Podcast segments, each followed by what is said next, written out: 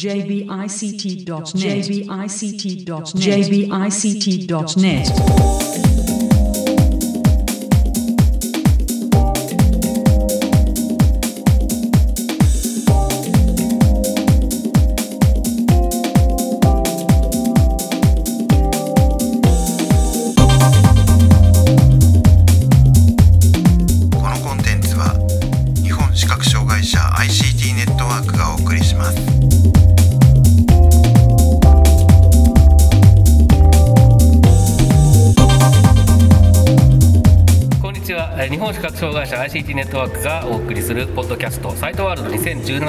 です中根ですで、えー今回はあーあと3名一緒ですはい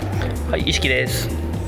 はい、辻です。高橋です。はいよろしくお願いします。よろしくお願いします。えー今回はあー TIS インテックグループの株式会社インテックさんのインタビューですね、えー、とインテックっていう、えー社名のお出展者がもう1社あるんですけれども、えーと今回えーインタビューしたのは、えーこちらのお TIS インテックグループ株式会社インテックさんの方です。ということでえー株式会社インテックの森井さんへのインタビューの模様を早速お聞きくださいえーサイトワールド 2017TIS インテックグループ株式会社インテックのブースにお邪魔しています、えーインテックの森井さんにお話を伺います。よろしくお願いします。よろしくお願いします。えー、と今回、多分インテックさん初めての出展じゃないかというはい気がするんですが、えー、とどうまあ、実は僕、結構インテックさんって昔から、えー知り合いがいたりしてあの知ってはいるんですけれども、はいなんか？こういう分野のことをやってる印象が全然なくって、はい結構驚いたんですけれども、はいあのーそもそもどんな会社で、今回はどんな内容を出展されてるのかっていうのをちょっと簡単に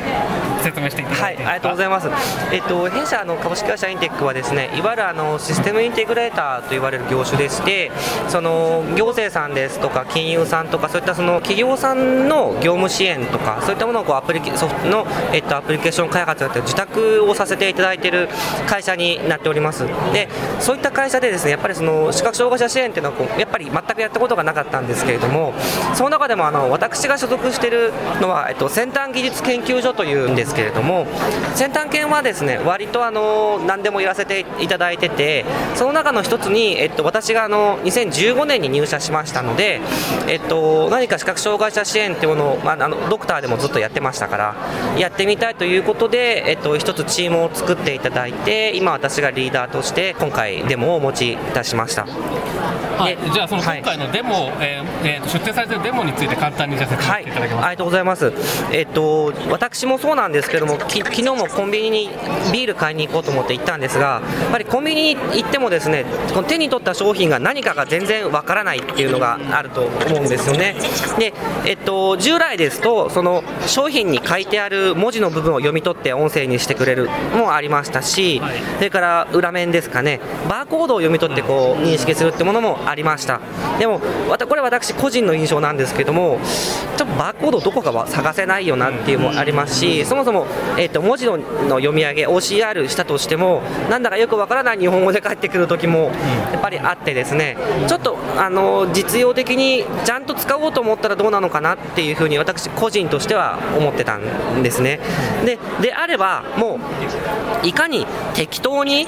あのそんなどこか探さなくちゃいけないとかなくてもう適当に商品にカメラを向けてやればもうそれだけで読んでくれる読み上げてくれるようなそういったものをこう仕立てられないかなということで、えっと今回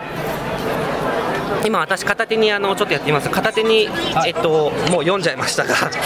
片手にあの商品を持ってましてで、片手にスマートフォンの iPhone を持ってます、でそれを私あの、適当に今当ててみますね、全然パッケージとかわからないんですが、適当に当ててみると、つぶいちごポッキーグリコ。今、つぶつぶいちごポッキーグリコというふうに、ちょっとボイスオーバーに依存しているので、若干聞き取りにくいんですけれども、いちごポッキーっていう商品名で、それメーカーさんがグリコさんのものなんですね。っていうのをこうできるようにこうあの当ててやれば商品適当に当てれば商品名を読むということをやらせていただいております。はい、それでもお持ちいたしました。アルリーメイド大塚製薬。本当に適当でいいあの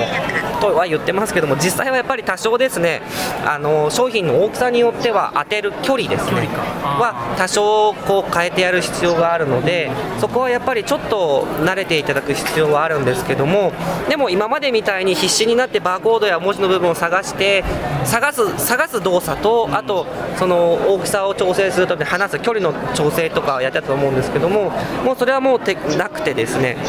あの適当にやってればあの本当にポコンって読んでくれるっていうようには仕立てました。なるほどはいえっ、とまあその先ほど、えーご説明いただいたみたいにバーコードだと探すのが、ね、難しい OCR だとまあ限界があるっていうことですけれども、はい。えっ、とこの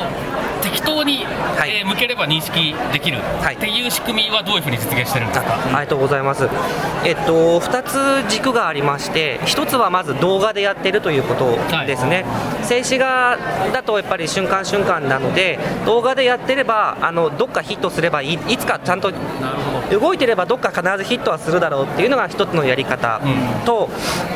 あともう一つは、この認識の中身にもちょっと関わる話なんですけども、これ実はですね、あの商品のパッケージの画像っていうものを、今、大体十数万点か100万点程度、クラウドに実は私、弊社で持っております。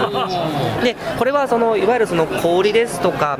えー、と流通ですとか、卸みたいな、そういったあの事業者の方々が利用されている商品情報っていうデータベースとしてあるんですけども、それをちょっと横から使わせていただいている状態なんですね。はでもうクラウドの中である程度そのパッケージの商品画像を検認識す検索するためのエンジンのかなりこう高速化かけてもう準備はしているんですね待ち受けで、なのであとはそのスマートフォンに撮った画像をそのどこか一部でもですね決してその従来だと商品パッケージをえー、と画像認識の従来っていうのは2つの画像があってそれがちゃんと完全に一致しないとダメだっていうのがセオリーだったんですけどもちょっとだけ精度をちょっとだけ犠牲にする代わりにどっか一部でも入っていればかなりの高い精度で正しいものを引っ張ってくるっていうそういうところをちょっと工夫させていただいておりますのでそうなので先ほどの動画でリアルタイムにやってるどどっか一部が引っかかれば、えっと、認識するっていうところのその2つで、えっと、適当さをちょっと工夫しております。なるほど、はい。まあ、特徴点みたいなものを抽出しておっしゃる通りです。で、えー、っしゃる通りです。それを、まああのやってるから、はい。ずっと動かしていく中で、ねえーまあ、知らないうちにヒットする数も増えるっていう、はい、はい。ことなんですね。おっしゃる通りです。なるほど、えじゃあいずれは、はい。そのコンビニのおにぎりの棚をはい。ずーっとこうなな流していって、はい。おかかツナ鮭塩むすびとか順番に読んでいくようにできる可能性がある。えっとですね、はい、ありがとうございます。えっと、実はちょっとそこ話が2つになっておりまして、今回はあくまでも手に取ったものを認識するっていう段階なんですけれども、でも今あのおっしゃったように。手に取る前の段階の支援もしてあげないと、やっぱりダメですよね、どこに棚があって、どんなものが並んでるかって、そもそもそこまでいけないと、手に取るってことができませんので、えっと、今はちょっとまだでもないんですけども、弊社はそのショッピング支援をトータルでサポートさせていただくということで、ちょっと YouTube にも動画上げさせていただいてるんですが、もちろんその棚のにどんなものが並んでるか、でおにぎりならどんなジャンルが並んでるかっていうことも、こう棚の前に行けば認識できるの、そこまで、えっと、やらせていただこうと思ってます。なので、今、自分は例えばおにぎり、こんなおにぎりとか、こんなカップ麺が並んでる棚の前にいるっていうことをまず分かった上で、その次に今日お見せしているこの手に取ったものを分かるっていうものを使うと、それでトータルで、えーとお店の中でのショッピングをサポートできないかなというふうに考えております。はい。食品だとやっぱりいちいちそのカップ麺とかだったら手に取ってもあんまり違和感ないと思うんですけどおにぎりとかってなかなかこう一つ一つ手に取ってって一般の方はしないと思うのでちょっとやりづらいところがあるかなって気がするんですけどなんかそういった意味でもその棚の上にあるままこうちょっとスキャンしていく感じででこれかかなと思ったら手に取ってみて確実にこれだって確かめてみたいな手順がすごい自然かなと思うんですけど。ありがとうございます。あの社内でちょっと実験段階なんですけども、私が好きなジュースを飲むっていうことのためなんですけども、あの自動販売機にこうディスプレイされてるものをやっぱりこの今日お持ちしてるものでピーって横にずっとなぞっていくとやっぱりちゃんと読み上げてくれるってことは、えっとできるということは確認はしているので、そのおにぎりとかも、えっと、やってはないですけどもできるはずです。ケースの中のものができるっていうのは画期的ですね。ありがとうございます。しかもけ自販機ですとちゃんとカンカンがですねペットボトルがパッケージのそのイラストの部分が正面をちゃんとこっちに向いててくれるんですね。なので認識させるという意味ではこっちにとっては都合がいいと言いますか。逆にショッピングウィンドウなんかもそうですよね。後ろ向いて置いてあるわけがなく、展示してあるものっていうか並べてあるもの。はい。うん自販機のやつは実はその、えー、と Amazon の、えー、とやつとかでも頑張ればはいいけますいけるんだけど、はいその結構、えーフォーカスがシビアでしたなっていう印象はあって、はいかなり怪しい人になりますよね、はい。と思うとなりますなります。はい。ものをゲットできるってすごく重要ですよね。はい、ありがとうございます。自販機ならいいんですけど、やっぱりちょっとお店の中でこのカメラを、アプリを使うっていうのは、やっぱりちょっとまだクリアしなくちゃいけないことは、正直あるのかなっていう印象はあるんですよね。僕は結構使っちゃってますけど でもやっぱその怪しまれないかなっていうのはありますね、うん。うんかは、あのい。家に持ち帰ってからの識別にが、やっぱお店だったら最悪誰かに聞けるけど、お家の中だとなかなか聞けなかったりするので、なんかそうい。う時にもあの使うってい。うことも念頭に置い。て開発されてるんですか、もちろんあのそうい。った一人暮らしされてる方からやっぱりご要今と同じご要望い。ただきましてもちろん可能でござい。ますはいマジックリンで頭洗わなくて済みます。そうです。あ猫隠し機間違えないとかそういう問題ね。はい大丈夫だと思います。家庭である問題はあのパッケージをばらしてしまったりとか、であの新品の状態とは違った携帯でこう保存しておくようなものの場合はやっぱりデータベースを使うとなるとそういうこう開けた状態のものっていうのがはい。保存されてないことに。場合もありますが、えっと、意外と私見てて多いのがあのちょっとシャンプーとかではないんですけどもあのお菓子の大袋のものは当然大袋のパッケージは入ってるんですが実は中の個々のあのちっちゃい個包装のものも画像が入ってたりするのでそういう意味ではだからあのなんかチロルチョコのパック買ってきてロシアンルーレットしなくてもこれを使えば味の区別が個包装の味の区別ができるっていうところまではあの確認はしていますがただそれもあくまでもその商品のあのデータベースに完全に依存してしまっているのでできるものもあればわ崩しちゃったらもう分からなくなるっていうものもありますよね。はい。まあ、おそらくこういったアプリケーションがちゃんと,、えー、と使えるんだよ、活用できるんだよってことを言うことによって、データベースの側を充実させていくっていう、えー圧力というか、はい。方向にもつながると思うんですよね。あはい。だから、まあ多分現状だと、コンビニ各社とかスーパー各社のプライベートブランドのものとかがデータベースに入ってない可能性が結構あるので、はい。はい。まあえ安いけどなん、なんとかみたいな、そのえー何？セブンアイのなんとかとかみたいな。やつ、ああ。いうのが結構多分ヒットしないんじゃないかなって気がするんですけど、まあ、だからそういう意味で言うと、やっぱり入ってると便利なんだよってことを見せていくって多分大事ですよね。そうですねはいデ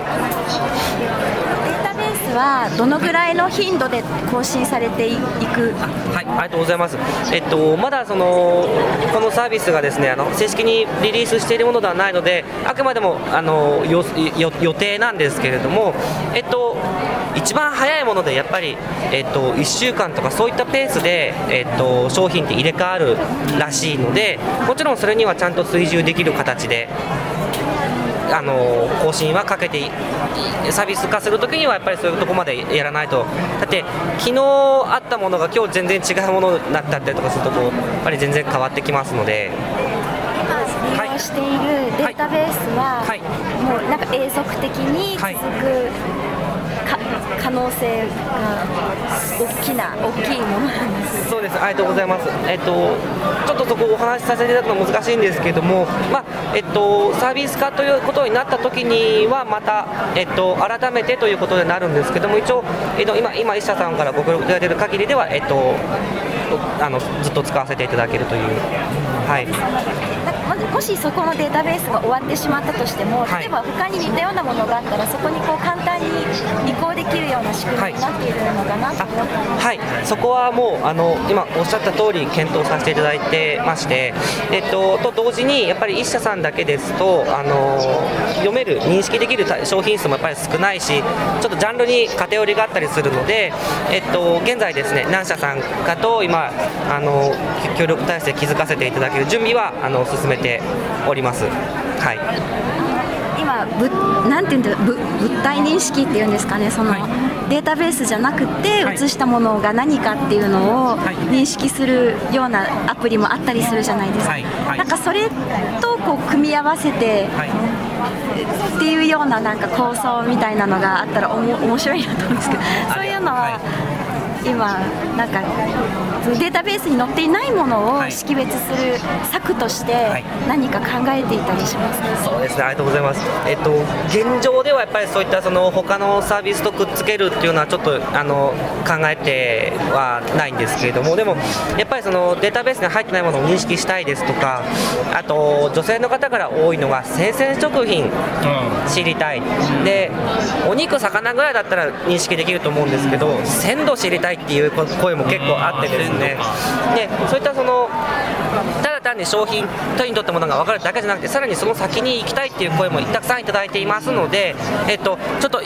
現状はまだあの検討はないんですけれども、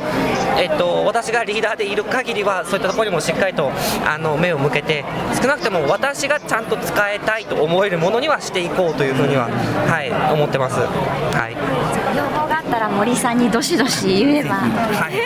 実現できるかちょっと怪しいですけど、はい、ちなみにその、えー、とサービスサービス化っていう部分でのなんか、えー、と大雑把な予定とかって何か決まってることとかあるんですか？そうですね、えっと、現状、まだ具体的にお話しできることはちょっとないんですけれども、えっと、私としては早い早く世に出したいという思いはありますが、やっぱりその弊社はその先ほど申し上げた通り、あの B2B の業種ですので、ちょっと B2C はやってないんですね。なので、じゃあ、弊社としてこれをどうやって外に出すかとか、値付けどうするかというところは、あの今、社内で、えっと、必死に検討しております。なるほど。はい。オリンピックとかパラリンピックとかそういうその、な何かの節目がこうきっかけになったりとかすると、普及しやすかったりするんでですね、ありがとうございます。あのまさにこれってあのやっぱり視覚障害者向け障害者向けってなるとやっぱりマーケットが小さいですとか、そういった面でちょっと難しいところがあるんですが、この技術って実はですね、あの外国人観光客の方向けに使えないかなと考えてまして、このあの商品のデータベースの中に実は多言語の情報も入ってるんですね。でパッケージが見てわからないっていう点では我々視覚障害者もそれから日本語を読めない外国人の方も、まあ、同じフィールドなのかなっていうふうに考えてまして、なので外国人観光客向けのそのサービスとしてなんとかオリンピックまでに出すとその同じドメインアプリケーションのドメインの中で実は視覚障害者の人はハッピーになれるんだよっていうふうにちょっと出せていけたらいいのかなっていうふうには、まあ、考えてます。iPhone の言語設定に応じてその言語で読めてくれるとかですねできると思います。はい。えーとはい。森さん、なんか、えー言い忘れたこと、宣伝し忘れたことは、トミさん、ありますか？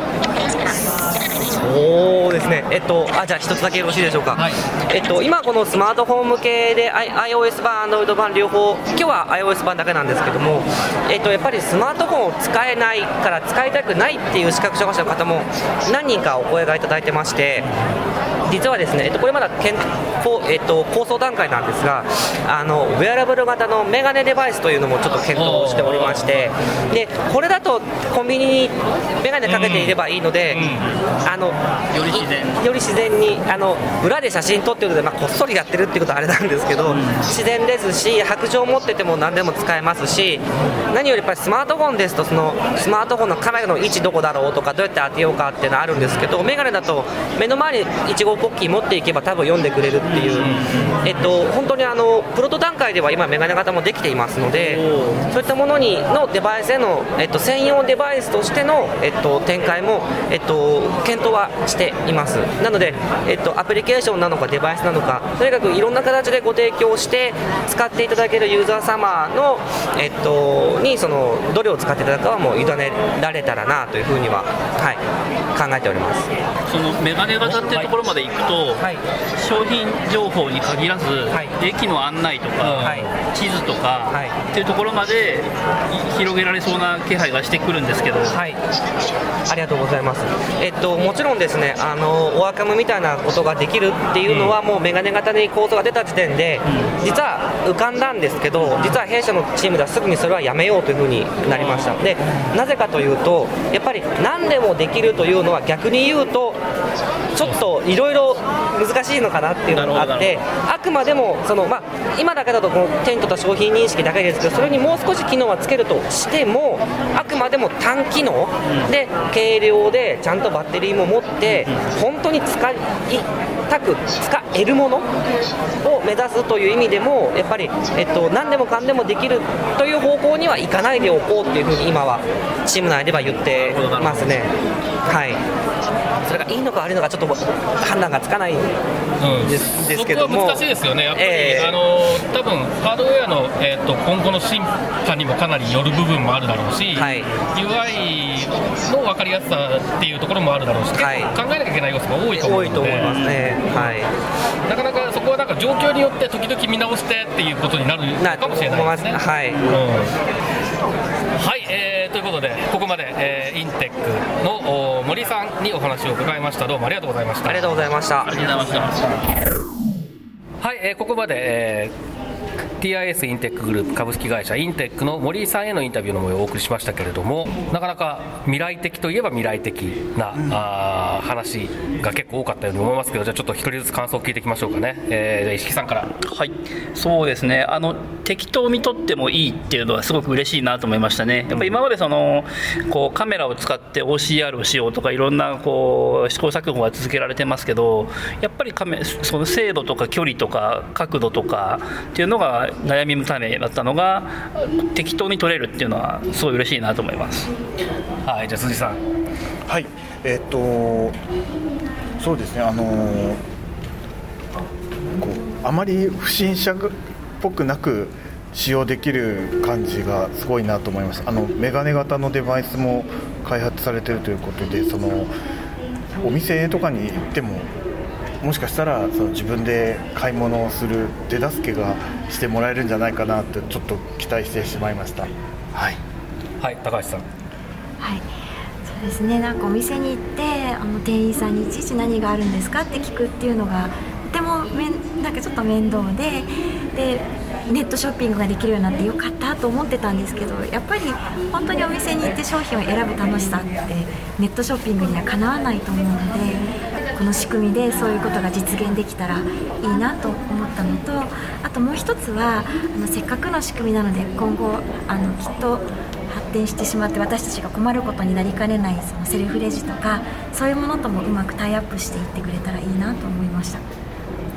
はい、あのまあ、結構やっぱりその今までもバーコードを使った、えー商品識別の仕組みとかはありましたけど、やっぱり石木さんもってましたけれども適当にっていうところをかなり意識してるっていうのがやっぱり一番大きな特徴だろうしそうですね。まあ、強みなになるでしょうね。サービスとして提供するんだとしたら。うんまあ、あとメガネ型はあれですね。あの今最近メガネ型のデバイスまたちょっと息を吹き返しつつあるので。そうですね。うん、あのホロレンズとか結構あの面白いおもちゃとしてみんな、はい。え結構なお値段がいたしますけれども結構ねあの面白いものがまたいろいろ出てきつつあるので、えそういったものとうまく一緒に使えるような感じになるとまたそれはそれで面白いですよね、面白いと思いますね。Amazon アプリもあるのでどう差別差別化じゃないな。あの適当に移して分かったっていう驚きを Amazon アプリですでに体験してしまっているのでそこからもう一歩このアプリの特色っていうのが。あのーさっきのその、えーブースでのちょっと簡単にデモしてくれた様子を見てると、適当さのレベルが Amazon アプリのレベルじゃないですね。うん、あの Amazon のやつは結構シビアですよ、あれは。そうですね。うん、例えばそのさっき自販自販機の話出てましたけれども、自販機で、えっと、そのディスプレイされてるものをちゃんとやろうと思うと結構距離変えてあの近づけたりはず遠ざかったりしてようやくなんとかみたいな感じ。だけど彼がさっき言ってた話によるとまあ多分ある程度慣れは必要でしょうけれども、うんうん。さーって流していけばいけるっていうようなことをおっしゃってたので、うん。まあ多分適当さのレベルが結構ね僕たちが、えー困らないようにってことでさすがに、えー意識してるようなので、うんあまあ、あのご本人もあの直接の言及なかったですけどご本人も視覚障害があるということで、それはやっぱり自分が使えてなんぼっていうところは大きいでしょうからね。そうですね、僕その自販機の話を聞いた時に僕あのコンビニで、まあ、飲み物とかビールとかビールとかを買うときにビールとかビールを買うとき一個一個こう冷蔵庫の扉を開けて物をと手に取って見てあこれじゃない。あこれじゃないってやってたんですね。でその手間がなんかすごい軽減できそうだなと思って嬉しいなと思いますね、あの確かに Amazon アプリだとピンポイントで本当になら物が並んでた時にどれが何なのかっていうところまではうん。わからないと思うんですよね、うん。冷蔵庫の中のものを見分けるためにも例えばそれなんかわかんないですけどその商品の方をちゃんと向けた時にちょっと音が高くなるとかそういう仕組みを一緒についてこうピンポイントでここにこれがあるんだってことが特定できるような仕組みがプラスされると面白いかなって今思いました。うんまあ、多分その使い勝手をか、えー、と良くしていく部分っていうのはいろいろ工夫のしようがまだまだあるんだろうと思うし、あの使うその端末によっても、えー端末の形状だったりとかね、うん。えーによっても多分だいぶ違ってくると思うので、うん。その辺は多分かなり工夫の余地がああって、まあ、研究開発っていう意味で言うと非常に面白い面白いテーマになりそうですね。テーマになるだろうなっていう、うん。ちょっとちょっと羨ましいなと思ったりしながら話を聞き聞いてましたけどね。はいはい、えーということで今回は TIS インテックグループ株式会社インテックの森井さんへのインタビューの模様をお送りしました。えサイトワールド2017特集また次回です。さようなら。